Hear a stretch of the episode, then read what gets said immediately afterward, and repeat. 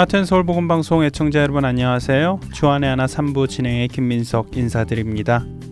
지난주부터 남아프리카의 성자라 불렸던 앤드류 머레이에 대해서 함께 나누고 있습니다. 어린 시절 신앙이 깊었던 부모님과 큰아버지로부터 크리스찬으로서의 삶을 배우며 자란 앤드류는 17살이 되던 해에 회심을 경험하며 예수님을 인격적으로 만나게 되었지요. 하지만 당시 사회 전반적으로 퍼진 인본주의 사상으로 인해 올바른 신앙을 지켜나가기 어려웠다고 나누었습니다. 앤드류는 그런 시대 속에서도 세커다발이라는 모임에 참여하며 동역자들과 함께 신앙을 지켜나갑니다. 또한 자신뿐 아니라 후배들에게도 함께 신앙을 지켜나갈 수 있도록 도와주었지요. 목사 안수 후 그는 영국 총독의 명령에 의해 불륜 폰테인이라는 곳에서 첫 사역을 하게 되었지만 좀처럼 변화되지 않는 사역지에서 그의 신앙은 흔들렸고 좌절하기까지 되었다고 말씀드렸습니다. 그러나 그는 포기하지 않고 끊임없이 기도했습니다. 그런 그에게 어떤 일이 일어났을까요? 오늘은 그 이후의 이야기를 여러분과 함께 나누어 보려고 합니다. 1860년 앤드류 머레이는 11년간의 불륜 폰테인 사역을 마치고 울스터라는 곳으로 사역지를 옮기게 됩니다. 울서로 간 앤드류는 그동안 날마다 울부짖으며 기도하였던 남아프리카의 부흥을 비로소 경험하게 되는데요. 사역지를 옮긴 지 6개월 만이었습니다. 죽어 있던 영혼들이 살아나고 잠자고 있던 영혼들이 깨어나는 역사가 일어나기 시작한 것입니다. 많은 사람들이 하나님 앞으로 나와서 자신들의 죄를 회개하는 놀라운 역사가 매일같이 일어났습니다. 지난 시간에 말씀드렸듯이 앤드류 머레이의 아버지는 남아프리카 부흥을 위해 앤드류가 어렸을 때부터 하나님께 부르짖으며 기도했습니다. 그리고 그 기도는 앤드류의 아버지뿐 아니라 남아프리카에 있는 많은 믿음의 사람들에 의해 10여 년 동안 계속되었지요. 때가 되자 하나님께서는 그 기도에 응답하셨고 성령님의 강력한 임재하심과 함께 아프리카 땅에 영적 부흥을 일으키십니다. 하나님께서는 오래전부터 남아프리카의 부흥을 계획하셨고 그 부흥의 도구로 앤드류를 사용하신 것입니다.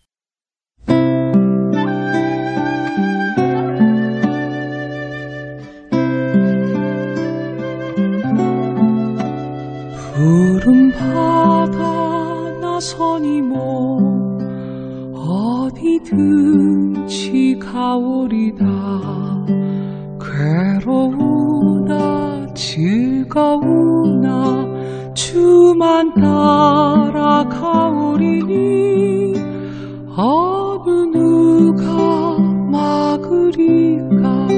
죽음인들 막으리까? 어느 누가 막으리까? 죽음인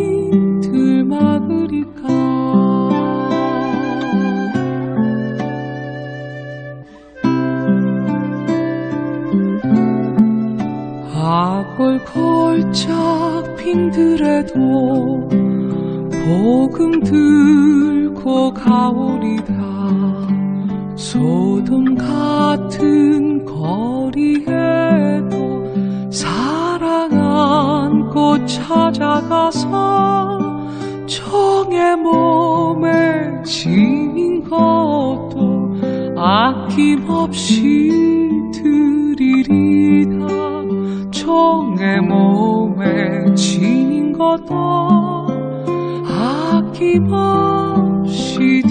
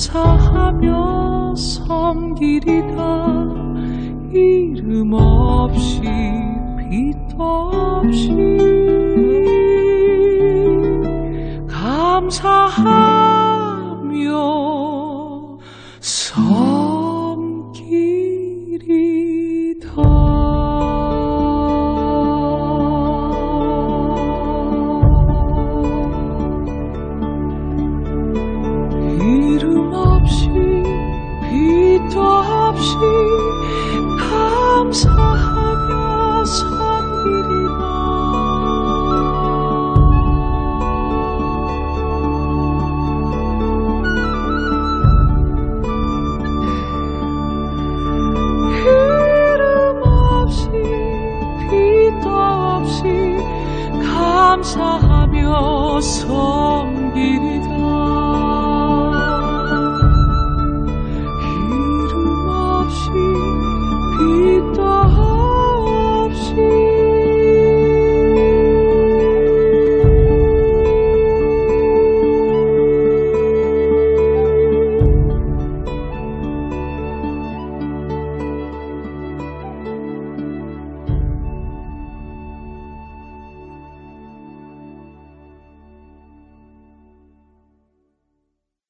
아프리카의 부흥의 시작은 이러했습니다.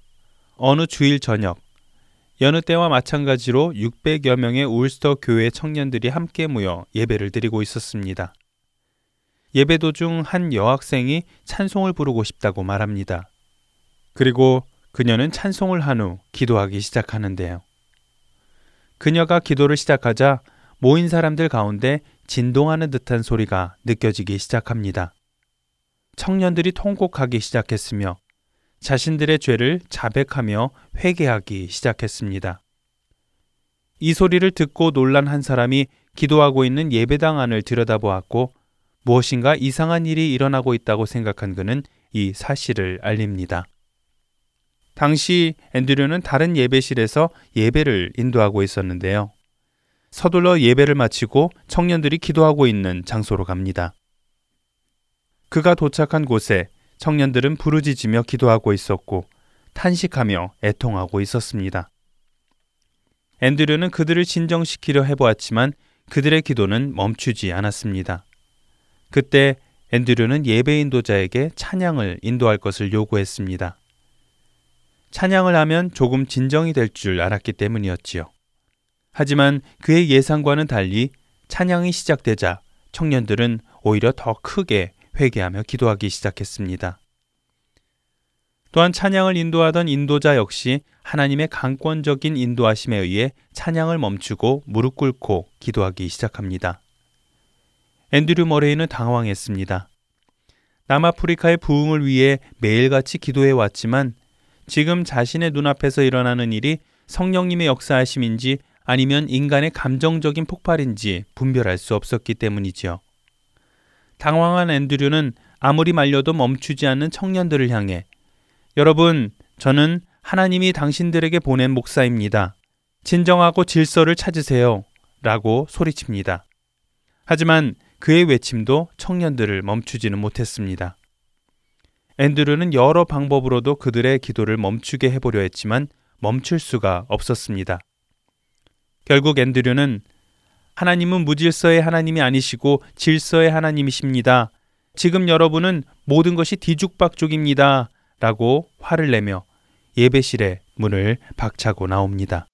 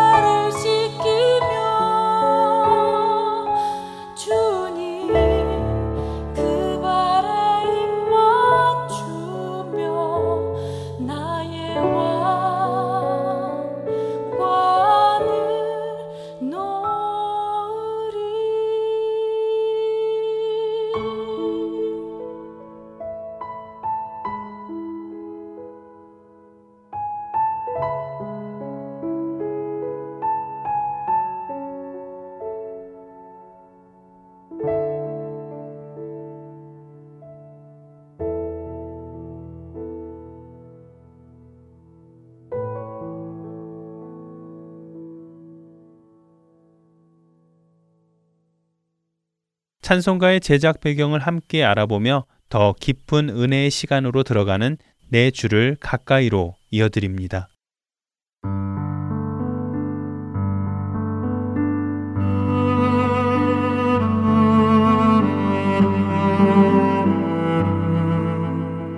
애청자 여러분 안녕하세요. 여러분들과 함께 찬송의 배경을 살펴보며 그 찬송이 지닌 의미를 더욱 깊이 되새겨보는 시간, 내 주를 가까이 진행의 김금자입니다. 여러분은 여러분의 신앙생활 중 가장 어려운 일이 무엇이라고 생각하세요? 더 사랑하지 못하는 것? 죄 짓는 것? 말씀대로 살지 못하는 것? 이런저런 많은 어려운 것들이 떠오르는데요. 저의 신앙생활 중 가장 어려운 것은 아무래도 제 뜻과 하나님의 뜻 사이에 일어나는 충돌인 것 같습니다. 늘 주님의 뜻을 구한다고 하면서도 살다 보면 주님의 뜻을 구한 것이 아니라 제 뜻을 주님께서 이루시도록 구했던 것 같습니다. 그렇게 주님의 뜻과 제 뜻 사이에서 갈등하다 보면 결국 아, 내가 또 주님보다 앞서가려 했구나 하는 깨달음과 함께 한껏 부끄러워지게 되는데요. 하지만 이런 일은 저만 겪는 것은 아닌가 봅니다.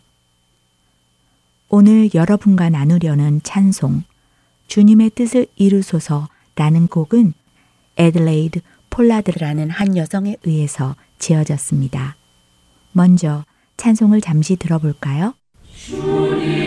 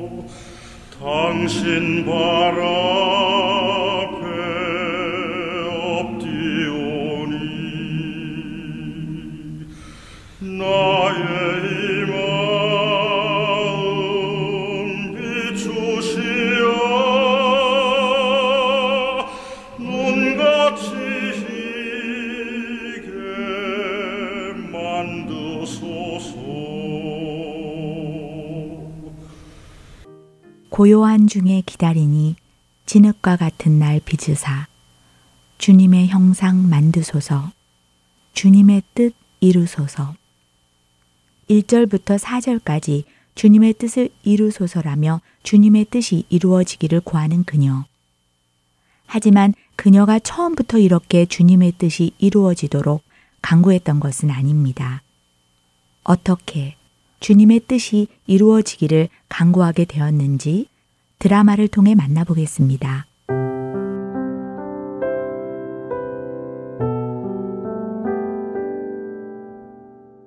에들레이드 폴라드는 주님을 사랑하는 신실한 사람이었습니다. 그녀는 남들에 비해 허약한 몸을 가졌었지만 그럼에도 불구하고 늘 주님께 자신의 삶을 헌신하기 원했었지요. 그녀 주위에는 그녀처럼 신실한 친구들이 많이 있었습니다. 그리고 그들 중 많은 친구들이 세계 여러 나라의 선교사로 나가 예수 그리스도의 복음을 전하고 있었습니다. 선교지에서 들려오는 친구들의 소식을 들을 때마다 폴라드는 기쁘면서도 한편으로는 부러웠습니다. 자신의 허약함으로 인해 그들처럼 선교지로 갈 수 없었기 때문이지요. 그래서 그녀는 늘 하나님께 건강을 허락해 주시라고 기도했습니다. 그러던 어느 날, 선교지에 가 있던 친구의 소식을 듣고는 더 이상 이렇게 있지 않고 자신도 아프리카로 선교를 떠나기로 결심을 합니다. 그녀는 아프리카 선교를 위해 구체적인 계획을 세우기 시작했고 그 일을 감당할 자금을 마련하기 위해 모금 활동에도 들어갔습니다.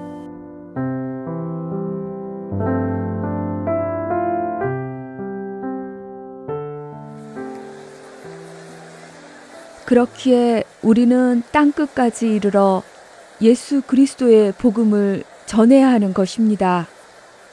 그것이 곧 우리 주 예수님께서 우리에게 명령하신 일입니다. 여러분, 저는 예수 그리스도께서 사랑하시는 아프리카로 가기를 원합니다. 이 일이 가능해지도록 여러분의 후원을 부탁드립니다.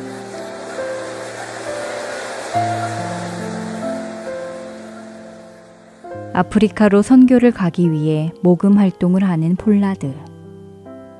그녀는 복음을 전하는 이 모든 일이 하나님께서 기뻐하시는 일이기에 순조롭게 모든 일이 준비될 것이라고 생각했습니다. 그러나 그런 그녀의 생각과는 달리 몇 달을 열심히 호소해도 그녀를 위한 선교 자금은 좀처럼 마련되지 않았습니다.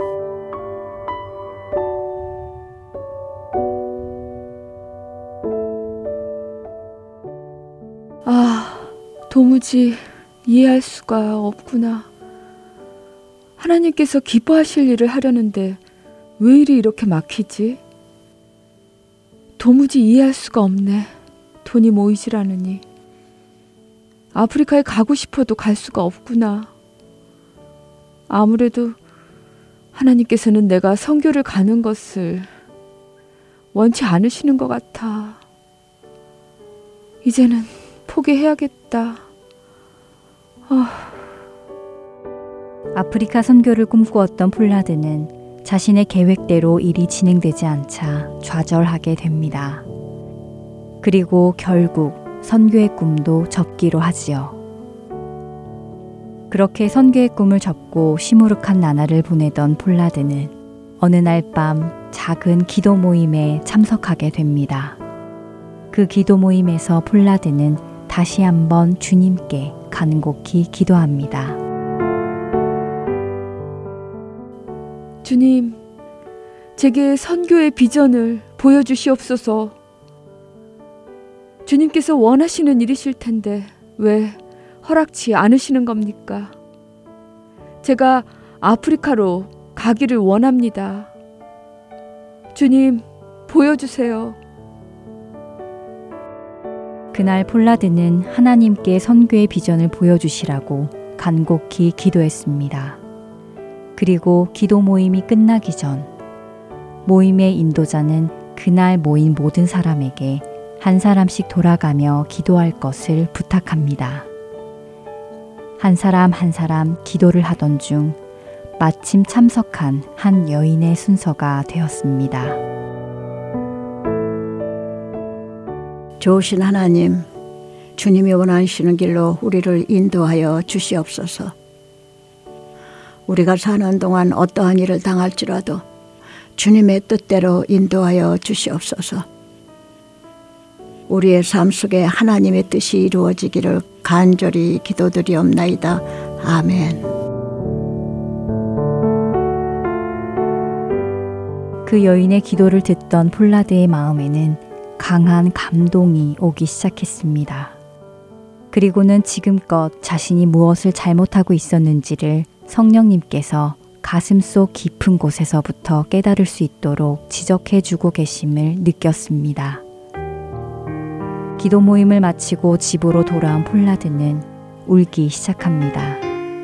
그것은 회개의 눈물이었습니다.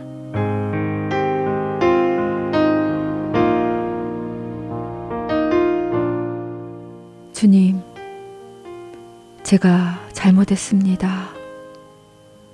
용서해 주세요. 지금까지 주님의 뜻이 아니라 저의 뜻을 구했던 것을 깨달았습니다. 주님의 뜻이 이루어지기를 기도한 것이 아니라 제 뜻이 이루어지기를 기도했었습니다. 오, 나의 주님 예수님께서도 내 원대로 마옵시고 아버지의 원대로 하옵소서라고 기도하셨는데 저는 주님께 제 뜻대로 하시라고 강요했습니다. 주님, 용서하옵소서.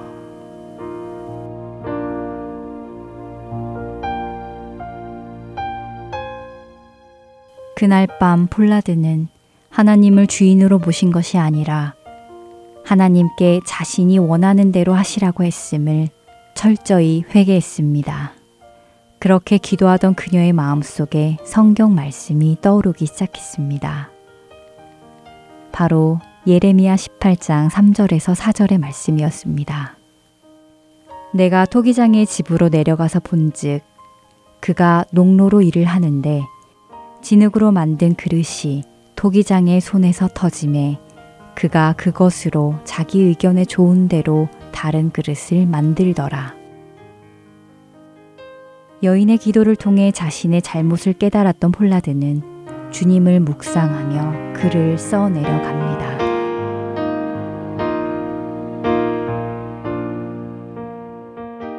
주님의 뜻을 이루소서 고요한 중에 기다리니 진흙과 같은 날 빚으사 주님의 형상 만드소서.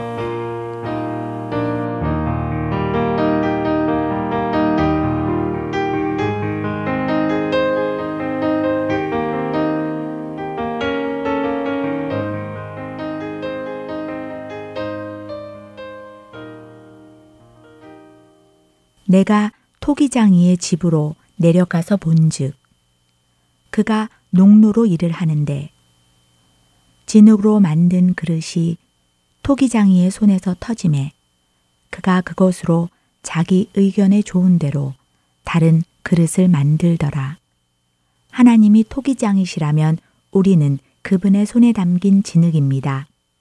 진흙은 철저히 토기장인가 원하는 대로 만들어져야 합니다. 진흙이 토기장이에게 이렇게 다듬어라, 저렇게 만들어라 할 수는 없는 것이지요. 우리의 기도는 어떻습니까? 주님의 뜻을 알고 그 뜻대로 살기 위해 기도합니까? 아니면 나의 뜻을 이루어 주시라고 기도합니까? 참된 기도는 나의 뜻을 이루는 것이 아니라 나를 향한 하나님의 뜻을 구하는 것입니다. 그 뜻을 구할 때 우리는 그 뜻을 따를 힘과 능력도 함께 얻을 것입니다.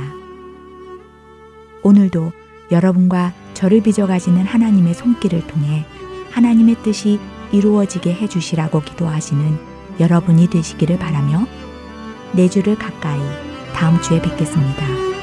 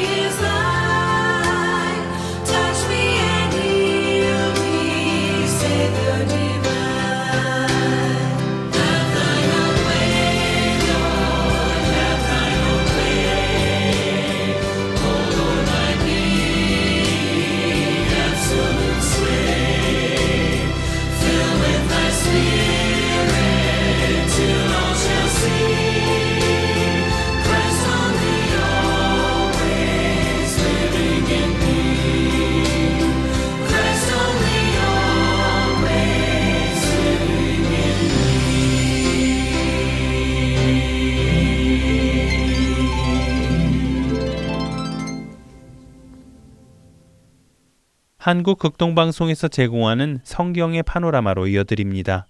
오늘은 누가복음 이야기라는 제목으로 나누어 주십니다.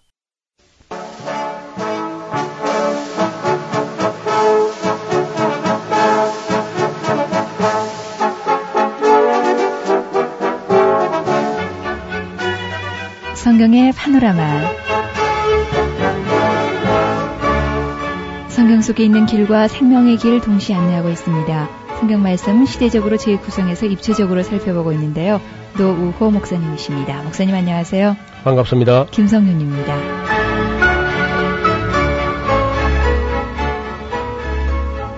마태 마가 오늘은 누가복음을 살펴보죠. 예. 누가복음을 누가 기록했는가? 누가가 기록했지요. 누가 하는 말 이제 우리말로 하면서 누가 그런데 루카스 원래 그의 헬라식의 이름은 루카스인데 이 말은 빛나다 아주 빛이 난다. 우리가 전기 램프에 밝기를 말할 때 룩스 이런 말 쓰잖아요. 예. 몇 룩스 할때 바로 이 루카스 빛나다 그런 이름이죠. 정말 그의 업적은 인류 역사상 가장 찬란히 빛나고 있고 또 하늘의 별과 같이 영원토록 아마 빛이 날 걸로 봅니다. 누가복음은 복음서들 중에서 가장 아름다운 문장으로 그렇게 기록되었다 합니다. 물론 네. 우리가 한국어로 번역해버리면 역시 번역한 사람들 말이 실력에 따라서 그 표가 잘 안 나지만은 그래도 이제 누가복음 읽어보면은 누가의 문학적 실력 이런 것을 느낄 수가 있습니다. 대체로 성경은 전체적으로 다 유대인들이 기록했어요. 근데 이방인의 손으로 기록된 책이 두 권이 있죠. 누가복음과 사도행전. 사도행전. 네, 이것은 바로 헬라인이 헬라어로 기록한 겁니다. 네. 한국 사람이 여간 영문학을 잘한다 할지라도 한국 사람이 쓴 영문학 작품은 그리 탁월하지 못할 겁니다. 영국인이 쓴 영문학 작품에 비하면 말이죠. 마찬가지로 유대인들 중에서 헬라어를 잘 구사한다 할지라도 어떤 책을 쓸 때에 헬라인이 쓴 헬라만큼은 유창하지 못할 수가 있죠. 네. 누가는 헬라인이니까요. 그래서 아주 탁월한 문장력을 가지고 있었고요. 이 책은 아마 주후 60년에서 60 한 3년경 기록되었다고 봅니다.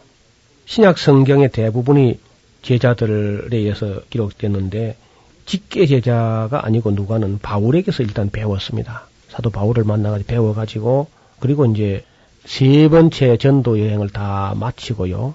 마게도냐 그리고 아카이아 사람들이 지금 현재 같으면 이제 그리스 사람들이죠. 그리스 사람들하고 소아시아에 있던 어떤 교회들이 예루살렘 교회에 가난한 사람들을 위해서 연보를 했습니다. 예. 바울과 누가가 이제 이 연보한 돈을 가지고 예루살렘에 전달해 주기 위해서 왔다가 바울이 체포됐어요. 바울이 체포됐을 때에 누가는 아주 자유했을 겁니다.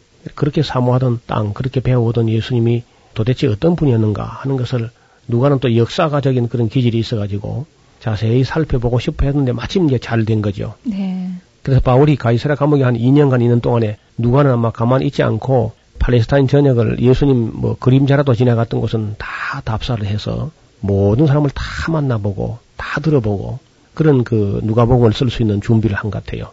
뭘 보면 알 수 있냐면은 자기는 열두 제자가 아닌데 예수님 직접 보지도 못했는데 복음서를 읽어보면은 열두 사도들도 미처 챙겨보지 못한 이야기가 한 서른 가지가 더 늘어나 있습니다. 어. 그 놀라운 이야기죠. 예. 그러니까 열두 제자들도 그 무관심하게 지나쳐 버린 것을 누가는 이제 그러니까 그때가 한 60년 좀 될란가 그래요. 그때에 팔레스타인에 와가지고 바울이 가이사라 감옥에 2년 있는 동안에 아주 2년이면 뭐 상당히 참 여유 있는 기간이죠. 우리나라 뭐 강원도만 한 그런 나라인데 2년 동안 사사치 누비면은 예수님 만났던 사람들 아마 누가가 다 만나서 요즘 같은 뭐 인터뷰 하듯이 전체적으로 네. 내용을 다 정리해가지고 그게 다 정리되자 바울의 이제 가이사라 연금 시간이 기호가 끝나가지고 로마로 이제 갈 때 로마로 같이 가가지고 또 로마에서는 가택 연금 상태로 바울이 자기 시집에서 2년간 있었는데 그 기간 동안에 누가가 아마 이 기록을 정리했을 걸로 그리 봐요. 그런데 하나님께서 아주 이 누가를 그때 예루살렘으로 혹은 그 팔레스타인에 불러들여가지고 예수님 만났던 사람들 다 만나서 이 소중한 자료를 수집하게 한 것은 얼마나 놀라운 일인지 몰라요. 왜냐면은 그리고 나서 이제 10년도 채 안 돼서 예루살렘 멸망해버리고 없어져 버리거든요. 그 나라가 없어져 버리면 예수님께서 남기신 그 소중한 자료들이 저절로 없어지거든요. 소멸되고. 네, 예. 그러면 이 놀라운 누가가 지금 챙겼던 보통 이제 누가 특수 자료 혹은 신약 성경 신학적으로는 L 자료 그럽니다. L 자료. 누가만 갖고 있는 자료. 마태만 가지고 있는 자료가 있고요. 누가만 가지고 있는 자료, 특수 자료가 있습니다. 네. 이런 것을 마태의 자료를 M 자료라 그러고 누가의 특수 자료를 L 자료라 그러는데 음. 이 L 자료가 한 30여 가지의 놀라운 이야기가 있는데 그 중에 이제 우리 대표적인 것이 탕자와 용서하시는 아버지 비유. 만약에 우리가 신약 성경에 이 이야기가 없으면 얼마나 삭막하겠습니까? 예. 아주 그렇게 소중한 것을 열두 제자도 아닌 누가가 이걸 찾아낸 거거든요. 그래서 누가의 공적은 그야말로 영원토록 빛이 날 만한 그런 공적이라 할 수 있겠습니다. 네. 바울이 어떻게 해서 이 누가를 만났느냐 하는 것도 참 우리가 생각해 봄직한 그런 궁금하기 짝이 없는 그런 이야기인데 성경은 그 이야기도 다 빼고 있습니다. 왜냐하면 누가가 그 이야기를 자기 이야기니까 이걸 한마디도 안 써버렸어요. 근데 확실한 것은 두 번째 전도 여행 때에 드로아에서부터는 동행한 거 확실합니다. 그건 사도행전 읽어보면은 드로아에서 바울이 왜 잠을 자다 꿈을 꿨는데 마게도냐의 어떤 사람이 이리로 건너와서 우리를 도우라는 환상을 봤다 그러죠. 네. 그때 이제 이 사도행전을 기록한 기자가 우리가라는 말을 씁니다. 우리가 갑자기 나오는 단어예요. 그 우리가라는 말은 1인칭 복수인데 자기 자신을 포함해 가지고 바울 일행을 말하면서 우리가라는 말 쓰거든요. 그러니까 드로아에서부터는 누가가 확실히 동행을 했는데 그의 직업이 이제 의원이다 하는 말을 들어보면은 아마도 그 버가모 지역에 와서 있지 않았겠나 그런 짐작을 하게 합니다. 그 무슨 말이냐면은 버가모에 가면은 요즘 말하면 그 의과 대학이에요. 네. 버가모에는 이제 의사의 신이 있어요. 의사의 신. 의사의 신이 있는 아스클레피우스라는 신전이 있고 거기는 세계에서 의학을 공부하는 사람들이 와서 공부하는 그런 곳인데 그 지역을 지나갈 때에 아마도 바울이 몸이 늘 안 좋은 분이니까 누군가가 막 권했겠죠. 여기 좋은 의원이 있는데 젊고 아주 참신한 의원인데 한번 만나 뵈는 게 어떨까요? 우리는 생각할 때 뭐 기도하면 다 낫지 뭐 의사 무슨 필요하냐 네. 또 이상한 신앙을 가진 분들이 그렇게 생각하는데 그 의사를 그 누가 냈냐면 의사를 하나님이 내신 거거든요. 네. 의사와 약사를 하나님이 그 애프터 서비스를 하라고 고장난 육체를 고치기 위해서 내신 거니까 오늘 우리 건전한 그런 신앙을 가진 분들이 의사들의 수고와 약사들의 그 정성에 대해서 고맙게 생각하고 도움을 받는 게 좋습니다. 기도만 해서 낫겠다고 그래 하지 말고 물론 기도해서 나오면 참 더 좋겠어요. 그러나 하나님께서는 하나님께만 도움을 받고 사람의 도움을 무시해버리면 인간관계 다 깨져버립니다. 네. 서로가 약할 때 도움 받으면서 서로가 소중한 줄 알게 하는 것이 한 사람에게 모든 기능을 다 주지 않고 여러 사람에게 골고루 나눠져 가지고 서로 섬기도 해놓은 건데 우리가 의사의 도움은 필요 없고 난 하나님께 다이렉트로 고침받겠다. 그것이 글쎄 어찌 보면 신앙이 좋은 것 같지만은 그런 사람일수록 인간관계가 원만하지 못한 경우가 많거든요. 그래서 바울이 아마 그 어떤 의사인지 한번 만나보지 해서 아마 만나보니까 아주 참 젊고 지식도 있고 역사도 알고 또 궁극적인 문제, 본질적인 문제, 근원적인 문제 이런 데서 아주 관심이 많은 그런 사람을 만났는데 틀림없이 그 누가 아마 그 성품을 봐서 꼼꼼스럽게 바울의 병을 살펴줬을 것이고 또 만약에 바울이 그런 은혜를 입었다고 하면은 육신의 것으로 성김을 받았는데 영적인 것으로 반드시 보상을 하려고 했을 거예요. 그래서 누가에게 참 육신의 세계뿐 아니라 영혼의 세계, 영적인 세계, 하나님의 세계를 보여주면서 두 사람이 만나면 뭐 영원히 헤어질 수 없는 마치 부부처럼 바울이 순교하는 날까지 누가 가지고 동행을 하게 되는 모습을 볼 수 있습니다. 모든 사람이 다 바울을 버렸을 때도 언제나 그 곁에는 그림자처럼 누가가 서 있는 것을 보게 되죠. 그리고 이제 바울이 하는 말이라든지 바울이 한 일을 동행하면서 사역도 아마 같이 했을 거예요. 누가는 이제 뭐 영적으로 고침을 받아야 될 것은 바울이 기도함으로 낫게 해주는 경우도 있지만은 예를 들어서 무슨 사람이 다쳤다든지 외상이 있을 때는 누가의 그 외과적인 그런 봉사가 매우 필요하지 않겠습니까? 그래서 의료 선교가 이제 누가 때부터 이루어져 가지고 네. 얼마나 많은 오늘날도 의사들이 말이죠. 누가의 정신을 가지고 의료 선교를 하고 있는지 모르죠. 그 누가는 그야말로 온 인류 역사에 큰 빛을 남기는 그런 사람이었다고 할 수 있습니다. 마태복음 때 이제 마태가 조용한 사람이었다고 말씀드린 대로 누가도 역시 참 조용한 그런 사람이었어요. 사도행전을 통틀어 봐도 누가가 자기 말 한 것이 한마디도 없는데 자기 말뿐 아니라 자기 동생 이야기도 그냥 빼버립니다. 아. 그 이제 왜 신약 성경 보면 걸출한 인물 하나 있는데 디도라는 사람이 있죠. 네. 바울의 오른팔 같이 그죠. 어려운 곳에 언제든지 그저 바울이 보낼 수 있는 사람은 디도입니다. 디도. 음. 디모데는 참 성실한 사람이긴 하지만은 조금 유약한 면이 있어요. 예. 성품상으로. 그래서 디모데를 보내면 너무 조심스러워 가지고 일을 처리를 못 하는데 그런 아주 어려운 일거리가 있어도 디도를 보내면 디도는 뭐 거뜬히 해내는 예. 그런 인물이었습니다. 근데 이 사람이 전서에 의하면 누가의 친동생이라 하거든요. 네. 그러니까 형제분이 나란히 그렇게 바울 곁에서 누가는 바울의 곁에서 아주 밀착되어서 일을 하는 반면에 디도는 아주 그 외향성을 띠고 있어가지고 네. 뭐 가장 골치 아픈 고린도 문제라든지 아주 전도하기 어려운 그 그레데 선교라든지 이런 것을 다 디도에게 맡기고 마지막에 바울이 보면 니코폴리스, 니고폴리라는 곳에 고린도를 비롯해서 아주 거칠은 항구인데 그런 곳에서 선교 준비 책임자로 디도를 명하고 있는 것을 볼 수 있습니다. 그래서 이런 내용을 종합적으로 볼 때에 누가와 디도의 형제는 바울의 곁에서 정말 아름답게 봉사했던 그런 사람들이고 또 그 디도에게 보낸 편지가 우리가 하나 있지 않습니까? 디도서라고 바울이 쓴 건데 그런가 하면 이 누가가 쓴 누가복음과 사도행전은 아주 불후의 명작이 돼가지고 네. 영원토록 빛이 나는 그런 말씀으로 기록되어 있습니다. 누가복음은 길이에 있어서는 마태복음보다 조금 깁니다. 장수는 24장이고 마태가 28장이라도 실제 페이지 수는 마태복음보다 누가복음이 조금 더 길어요. 근데 우리가 알 것은 여기 누가복음은 약 30가지 이야기를 더 갖다 집어 넣었는데도 네. 조금밖에 안 길어졌다는 겁니다. 음. 그 놀라운 이야기들을 30가지나 더 첨가했는데도 불구하고 책의 길이가 많이 길어지지 않아요. 그러면서도 그 기록된 문체가 아주 회화적으로 마치 그림을 보는 것처럼 누가복음을 읽으면 그 장면이 떠오릅니다, 눈에. 누가복음 딱 열면은 말이죠. 처음 기록하면서 일장 첫머리에 그는 그 집필 동기를 은연중에 밝히고 있습니다. 네. 내가 왜 이 글을 쓰는가 하는 이야기를 쓰는데요. 누가는 맨 처음에 우리 중에 이루어진 사실에 대하여 그렇게 이야기합니다. 이루어진 사실. 역사가가 중시하는 것은 사실이거든요. 네. 역사에 실제로 무슨 일이 일어났었는가, 구체적으로 어떤 사건이 어떻게 발생했는가 하는 그 사실을 참 중시합니다.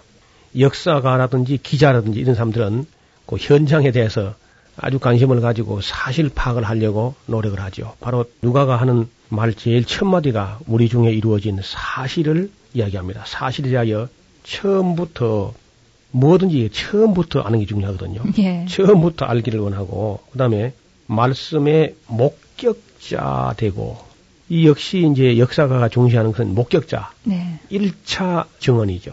목격자 증언이 듣고 또 들어서 말이 자꾸 옮겨지다 보면은 변형되거나 추가되거나 누락되거나 하는데 가장 맨 먼저 목격한 사람들 얘기를 들어보는 것이 제일 중요합니다. 네.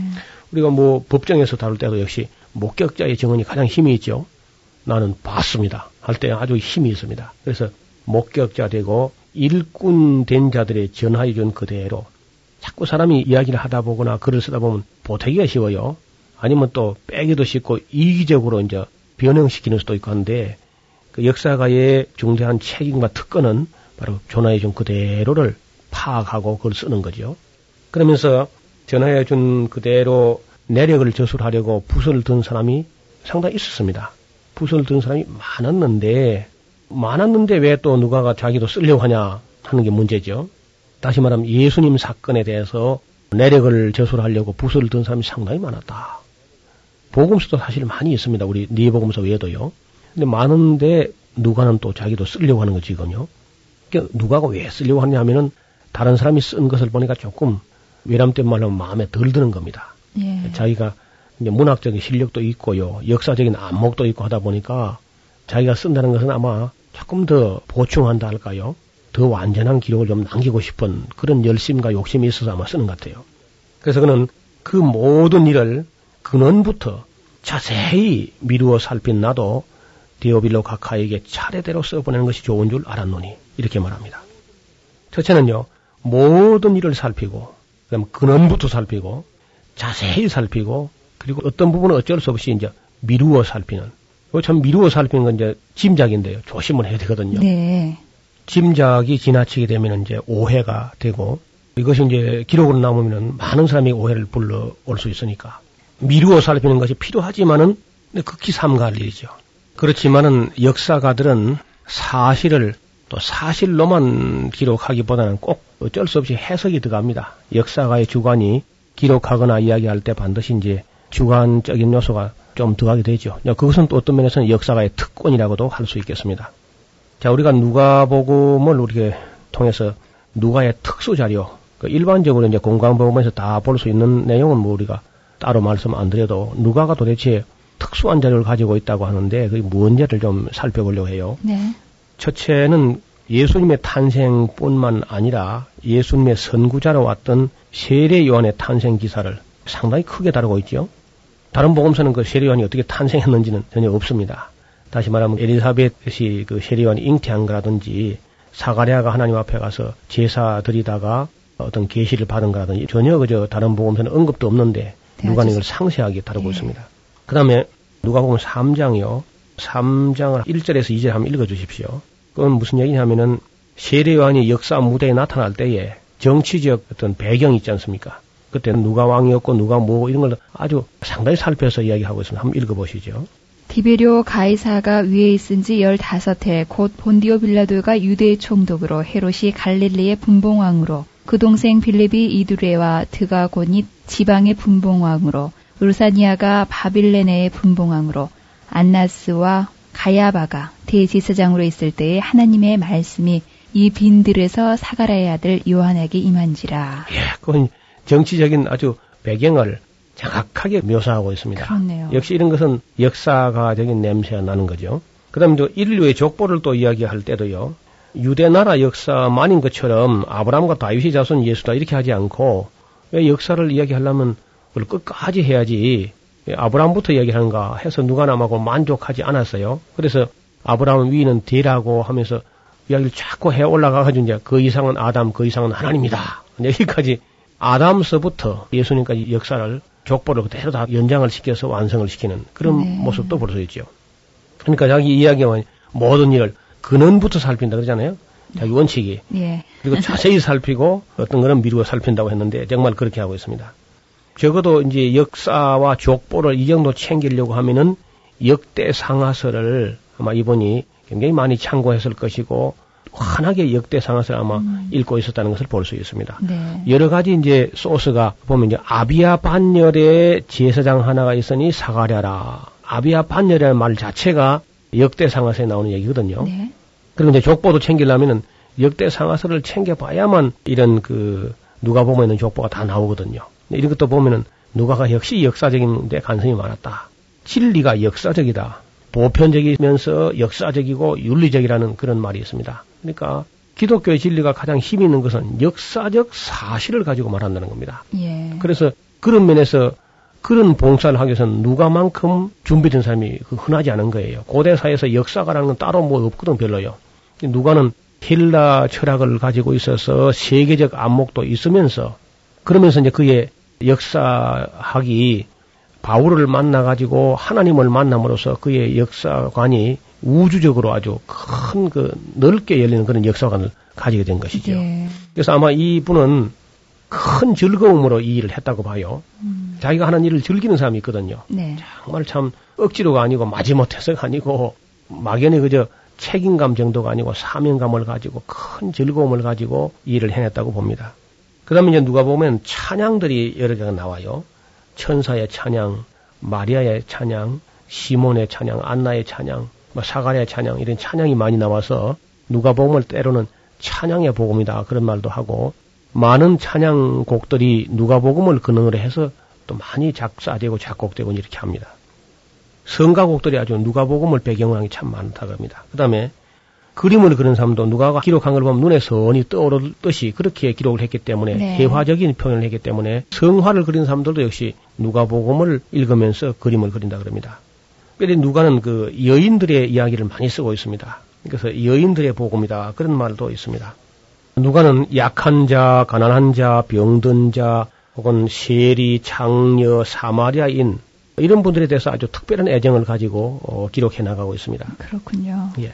그다음에 역사가답게 어떻게 해서 마리아하고 요셉이 베들레헴으로 가게 됐는가 하는 이야기를 이제 쓰는데 그것은 가이사 아구수도 아구수도란 말은 아우구스투스라는 말을 우리 할아버지들이 아구수도 했는데 가이사 아우구스투스 옥타비아누스죠. 로마 초대 황제입니다. 로마 초대 황제의 칙령이 있어가지고 온 천안 다 호적해라. 그런 명령이 났기 때문에 어쩔 수 없이 갈릴리 나사렛에 살던 목소 요셉과 마리아가 정혼을 이미 했기 때문에 자기 다윗의 동리, 자기 조상의 동리 그 베들레헴으로 가게 됐다 하는 이야기를 쓰고 있는 거죠.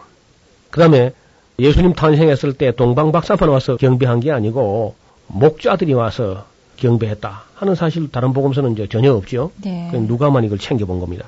그 다음에 이제 마태복음을 보면 마치 예수님이 나자마자 바로 피투성이를 안고 애굽으로 피난 간 것처럼 헤롯의 칼을 피해가지고 말이죠. 예. 그렇게 기록됐는데 아이 누가가 보니까 아니에요 그게. 예수님이 적어도 난지 8일 만에 할례를 갖다 받았고 33일 만에 초태생의 남자 아이기 때문에 하나님께 바치기 위해서 예루살렘까지 여행을 한 겁니다. 베들레헴에서. 그러니까 적어도 한 달 안에는 애굽으로 못 간 거예요. 누가가 살펴보니까 음. 이런 것도 누가가 이제 세밀하게 살핍니다. 그 다음에 시몬과 안나가 구세주를 알아보고 찬양했다는 사실과 예수님 12살 때에 미아 사건이 생겼잖아요. 예. 네, 그런 것도 이제 챙겨놨고요. 나인성 과부의 아들을 살린 사건이라든지 세리와 군인들과 세례의 요한이 문답한 사건이라든지 선한 사마리아인의 비유라든지 10명의 나병 환자를 고쳐줬는데 사마리아 사람이 와서 감사한 일이라든지 네. 탕자의 비유라든지 부자와 거지 나사로의 그 비유라든지 엠마오 도상에서 주님을 만난 이야기 갈릴리 회당에서 예수님 첫 번째 설교한 이야기 여리고의 세리장 사케호가 뽕나무에 올라갔다 예수님께 들킨 이야기 아주 그림 같은 이야기죠. 그리고 예수님 열두 제자 외에 또 70인 제자가 있었다는 사실도 누가가 일 밝혀냈습니다. 예. 마리아와 마르다가 집에 있는데 말씀 듣는 마리아를 격려한 일이라든지 음. 밤중에 친구가 찾아왔는데 그 강청을 인하여 들어줬다는 그런 이야기라든지 네. 불의한 청지기 비유라든지 헤로당 앞에 끌려가서 조롱당하신 예수님 모습이라든지 그 다음에 집을 지을 때 비용을 계산해보라든지 바리새인 집에 초대된 사건이라든지 고창병 환자를 고친 사건 불의한 재판관을 번거롭게 하는 어떤 가부의 이야기 바리새인과 세리의 그 기도하는 자세 부자와 가난한 가부의 헌금하는 자세 또 포도원 가운데 무화과 나무를 심은 사건이라든지 수정드는 종의 자세라든지 빌라도가 제물에 피를 섞은 사실 뭐 이렇게 하면은 벌써 서른 이야기가 추가됐거든요. 정말 역사가의 냄새가 풍기네요. 예. 예. 그런데도 불구하고 그 책의 길이가 많이 안 길어지고 아주 알차게 기록한 것은 누가의 탁월한 문학적 실력도 있었다고 보는 것이죠.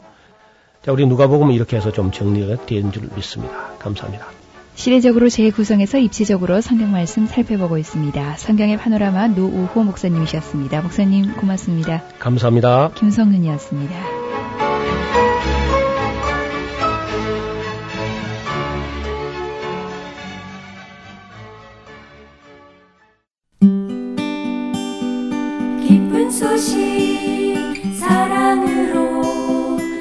끝까지 전하는 아랜소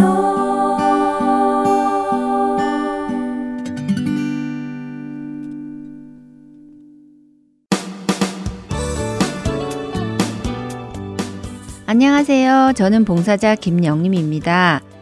할텐서울 복음방송에서는 생명이 담긴 복음방송 CD 발송에 동참하실 자원봉사자를 찾습니다. 매주 수요일과 목요일 오전 9시서부터 11시까지 2시간 동안 CD를 봉투에 담아 우체국에 갈 준비를 하는 작업을 합니다. 수요일이나 목요일 오전 중 하루를 정하여 이곳에 오셔서 함께 봉사하실 분들은 전화번호 602-866-8999로 연락 주시기를 바랍니다. 예수 그리스도의 복음의 능력이 여러분이 담으시는 CD 안에 담겨 전달될 것입니다.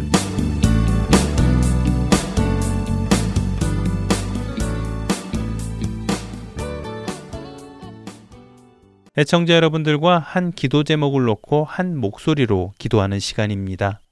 1분 기도 함께 하시겠습니다.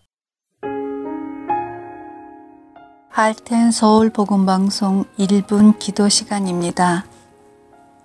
오늘 이 시간은 우리가 이민 와서 살고 있는 이 미국, 이 미국에 있는 한인 교회들을 위해 함께 기도드리기 원합니다.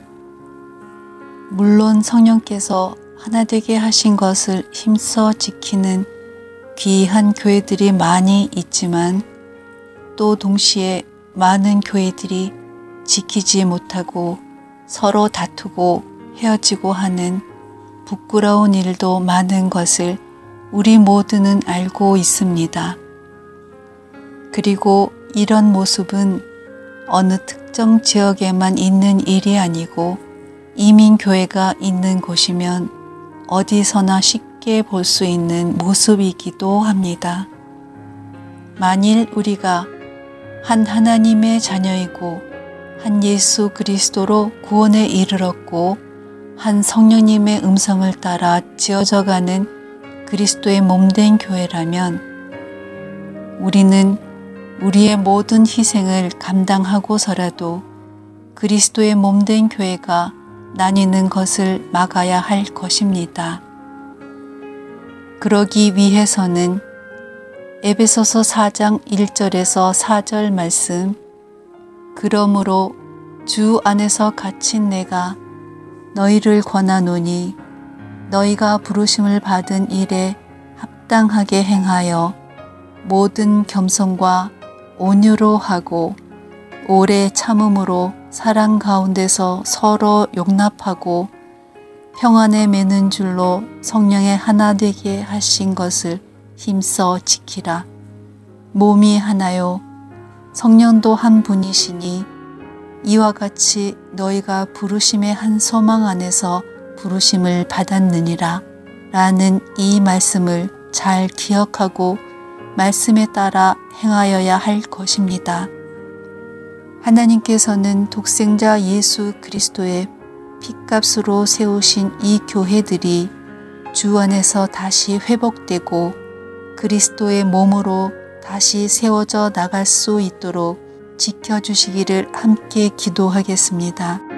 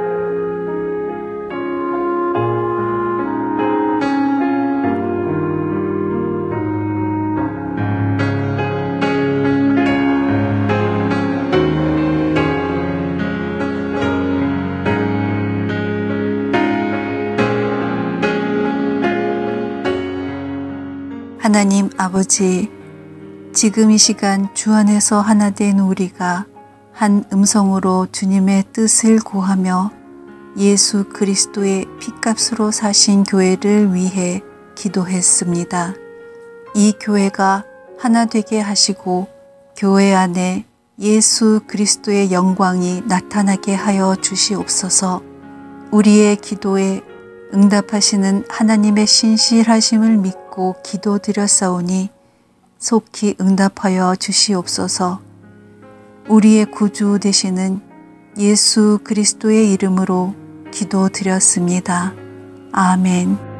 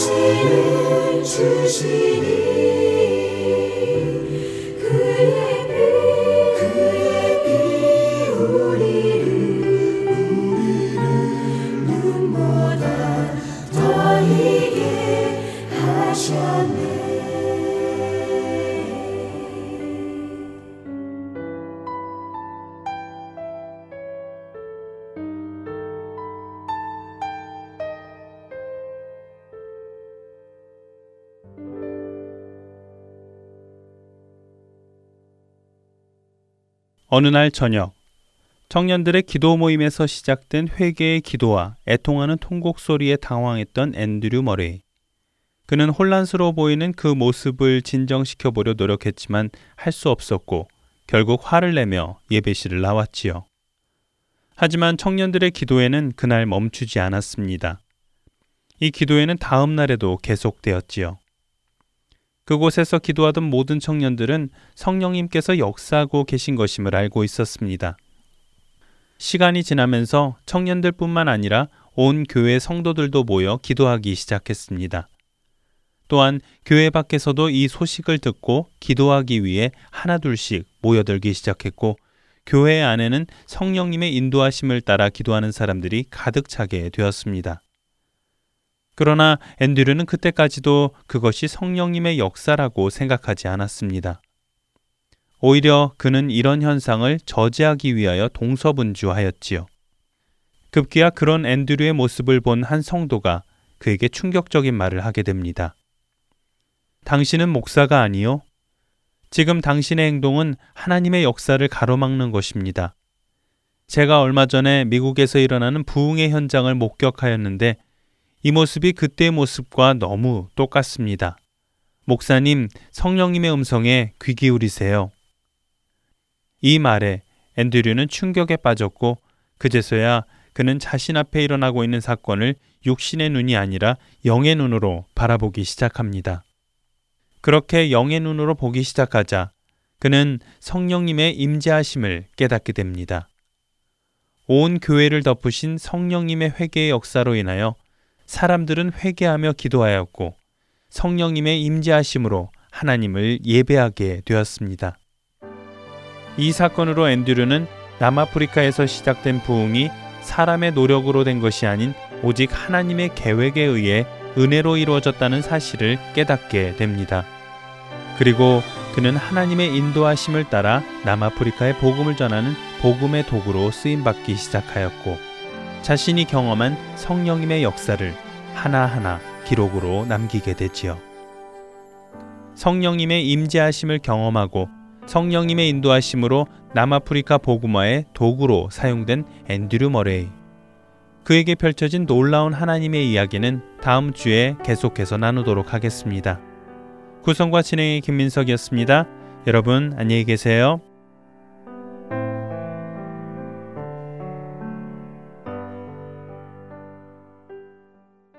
주님 여기 임하실 때 영광의 빛 비추시네. 무엇과 비교할 수 없네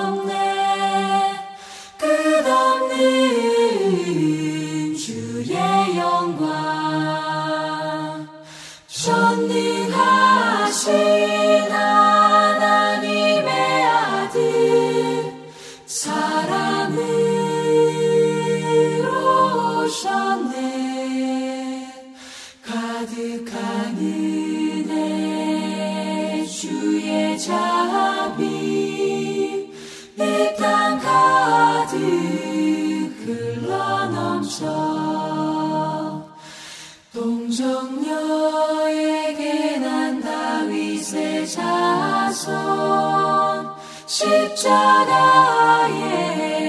달리신 분. 무덤에서 일어나셔서 죽음의 권세 이기셨네 태양 떠올라서 온 세상